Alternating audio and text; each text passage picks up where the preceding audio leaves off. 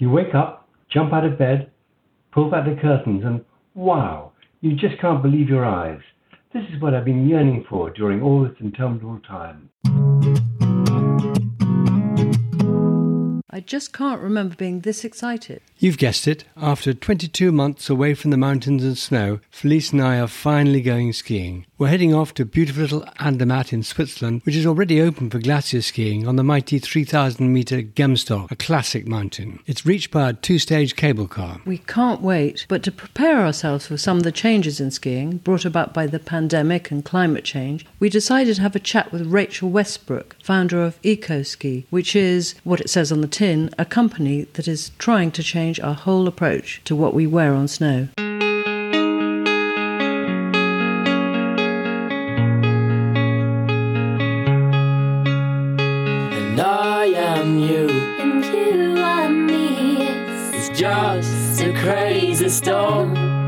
I'm Peter. And I'm Felice. Welcome to our travel podcast. We're specialist travel writers, and we've spent half a lifetime exploring every corner of the world. So we want to share with you some of our extraordinary experiences and the amazing people we've met along the way.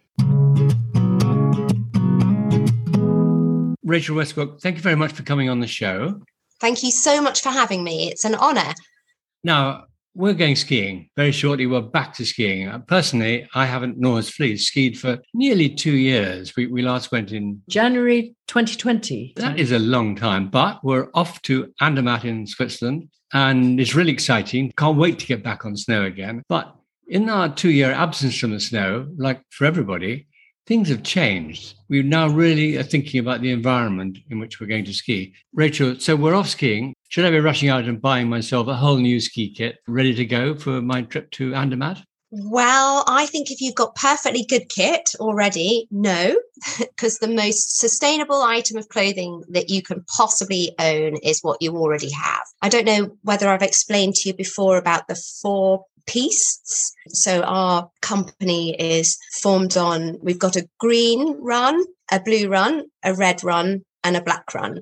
And the green run, which is the most sustainable thing you can do, is repair what you already own or wear what you already own. Have a repair service. Um, we've partnered up with two repair companies that can do all of the repair on your behalf. The blue run is pre-owned. So we have a small pre-owned section at the moment. We've only started so it's not massive. And then the next option is the red run which is rent. And then the black run which not saying it's bad because the black run obviously is the best run to do is buying new. But if you do buy new buy better and keep it for life. And it's really just different piece suit different skiers. And for you guys that ski a lot uh, there's nothing wrong with buying new because that's probably going to reduce your footprint. You know, if you're renting kit every week, the, the transportation there and back and cleaning and sterilizing and everything at the other end, you know, you're better off just having it at home and spot cleaning it, popping it away, taking it back out. That's the best thing you can do. But you've just got to make sure you look after that kit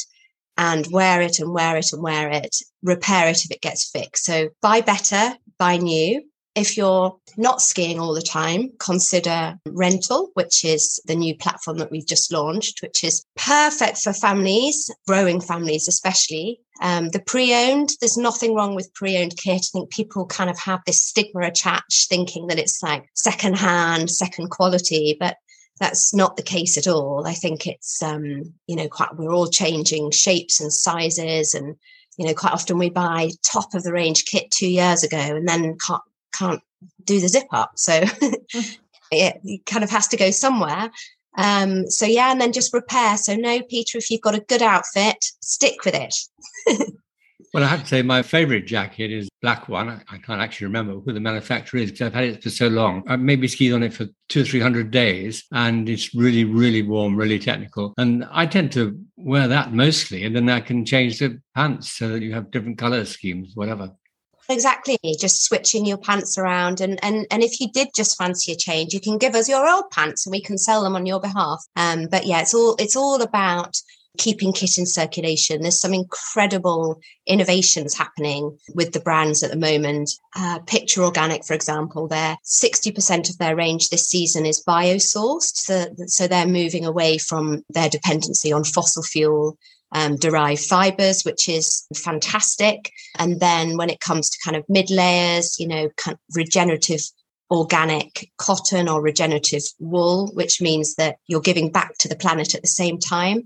Um, so you're replenishing the soil. Um, soil's obviously a massive carbon capture. We just ha- need to just start looking after, um, not taking so much and giving back. So that's why we're pushing those brands. But also at the same time, even if these brands are making stuff out of 100% biosourced fabric, um, it's still coming at a cost to the planet. The air miles, the factory, you know, so you don't want to be buying that new and then saying, oh, it's a sustainable jacket, buy 100% biosourced.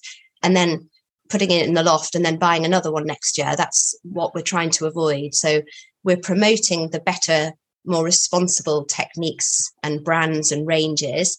Um, but we're encouraging skiers to keep it in circulation. So if you do buy new, then you can give it back to us and we can sell it pre loved or buy new, keep it in circulation and just keep wearing it, just like Peter does.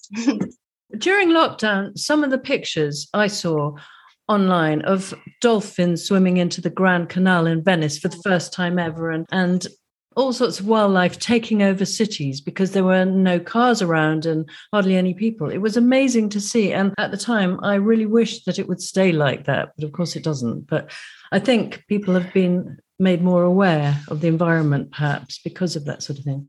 I agree. So when I first dreamt up eco ski was gosh, how long ago? Ah, three or four years ago now, I'd say. And just prior to COVID, I remember it being at a dinner party and people were asking about eco ski and, you know, and I was trying to say, trying to bring the more responsible brands all together and trying to keep kit in circulation. And, and even my husband, he'll kill me for telling you this, especially when it's on a podcast, but he kept saying, no one's interested in the environment and nobody's interested in what material that jacket's made out of. And he kept kind of saying, it's all really top quality kit. And but suddenly, since that conversation, pre-COVID, everybody is now kind of that's their first question you know how can i reduce my impact what's my ski kit made of, of like the ingredients in it and and people are genuinely interested so covid in some ways has been good for eco ski from a business perspective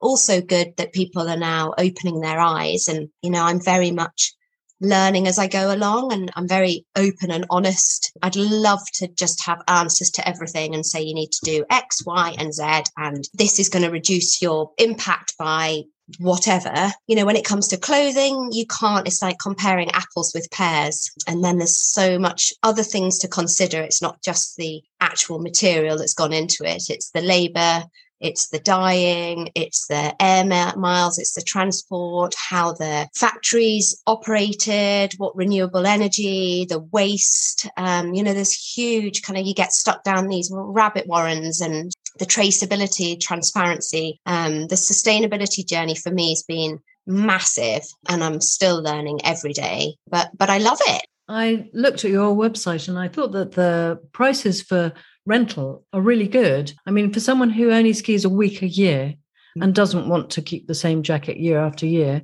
it costs them just a few pounds a day to rent a jacket, for example. Well, yeah, exactly. So after a week, you've maybe spent 40 or 50 quid on your jacket?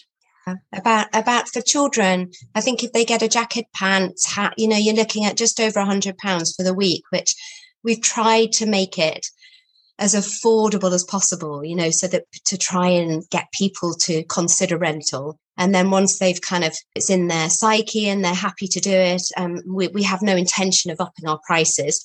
Um, but it's really just to kind of encourage people to consider it. And especially the younger generation, the teenagers, you know, especially with social media and Instagram, they all want to look different. Even me, I, I kind of every year that goes by, you're wearing the same jacket. It's like, oh, what year was that? You'll probably have the same same problem, Peter.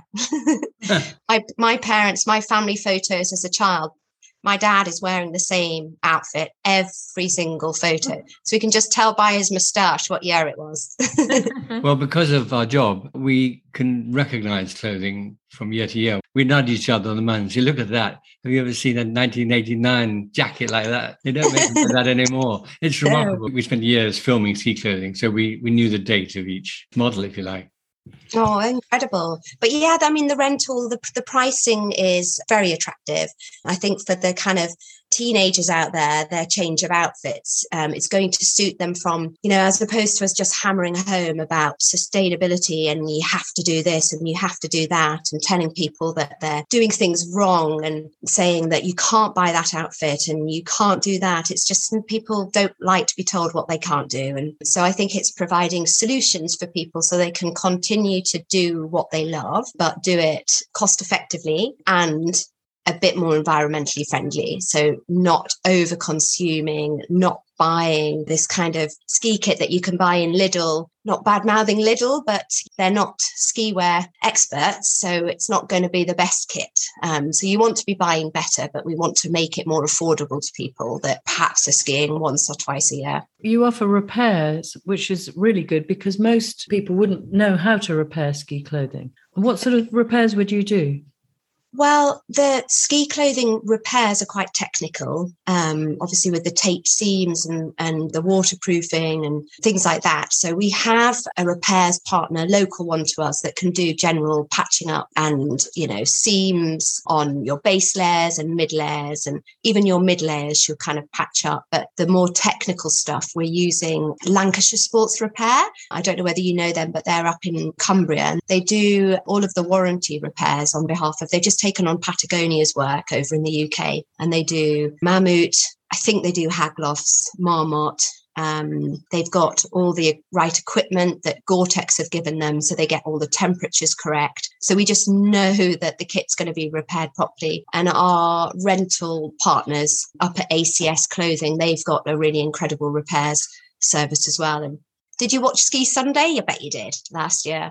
Yeah. So Chemmy Alcott is our ambassador, and she presented wearing our kit that we then put into auction. So another part of the whole eco ski DNA is giving back to environmental charities. So using the business as a means of giving back and uh, supporting environmental charities. So she wore her outfits and then we put them into auction and then 100% of the money that was raised went to the charities that we're supporting and she had ripped a pair of her pants, I think on a tree. you don't see many trees in downhill skiing, really, on the but I don't know what she was doing. Anyway, ACS guys fix that so they can do a lot of repairs as well. So our rental kit will be repaired by them. And we expect a bit of coffee and wine and it's going to get marked. But these guys are specialist cleaners. If they can't get the stains out, nobody will. So the repairing is a big part, the cleaning is a big part, and the sterilizing is a big part. So they put it through this ozone chamber that kills. It's it's like hospital grade kit. So actually, the rental kit that you receive will be cleaner than buying it new because nobody's touched it, which is brilliant. So, especially in the COVID world, it works. So, yeah. I guess finally, if you have a, an old fleece or several old fleeces that are completely exhausted and really unusable, you can always send them on to Switzerland where they're using mile upon mile of fleece material to cover the glaciers yes. during the summer months and keeping the snow.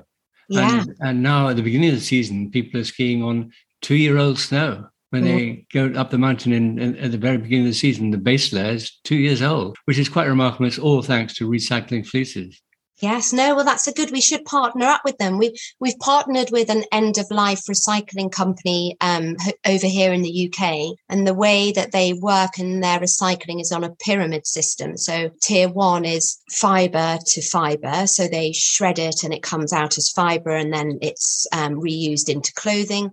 Tier two goes into insulation for building materials and insulation for dog beds and things like that. With our ski jackets, for example, most of them are plastic based and plastic when it comes to recycling you can't keep recycling plastic it's kind of you know not like glass and and aluminium that you can recycle and recycle and recycle. The the plastic's a bit harder because it loses its strength and dexterity. And then the third tier is made into bio pellets for fuel. So we have kit under our watch, you know, on our rental platform, or if you, Peter send something back that we can't repair, then it will go to the recycling guys. And the key is really just to send zero to landfill. You, there's too much waste. We've all been operating on it. You know, this linear economy. We take, we make what we want, and then we discard of it. And we really need to just keep start taking less giving back to the planet what we take and um, keeping what we do take in circulation for as long as possible that's what we're trying to achieve with ecoski making it easier for people providing a solution for them but making it cost effective as well and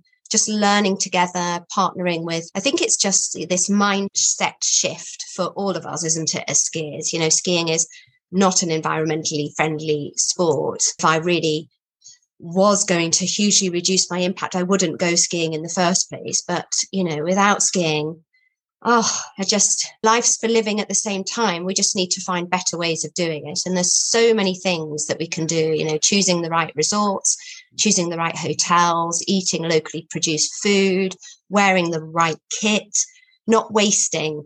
And the amount of waste material that's picked up off the mountain each summer is really quite appalling.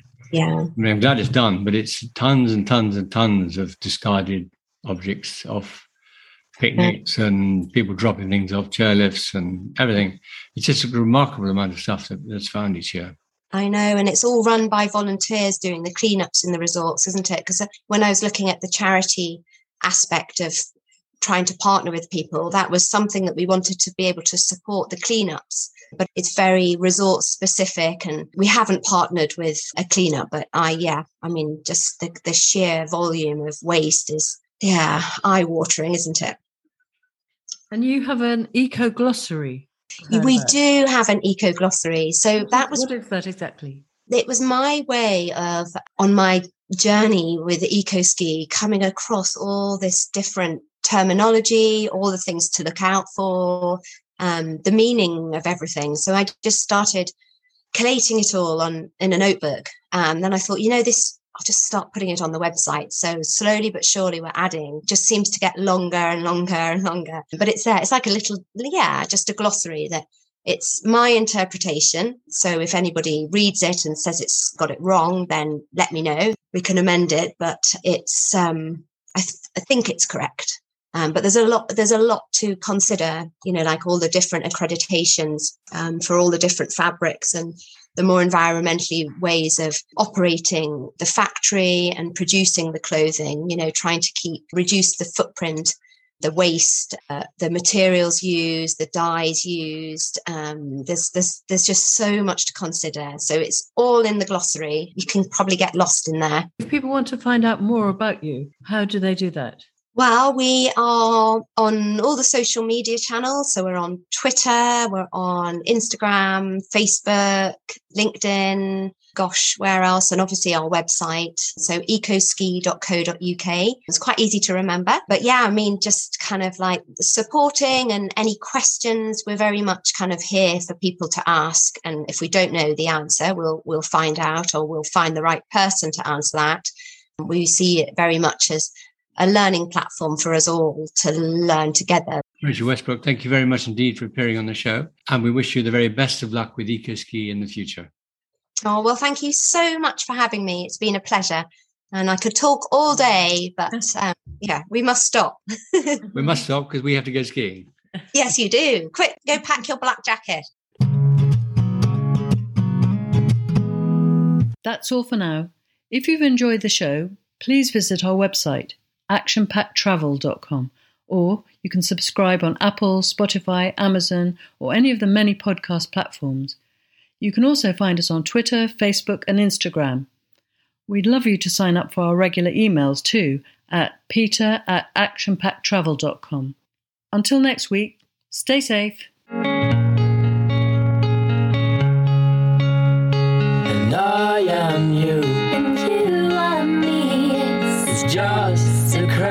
Stone.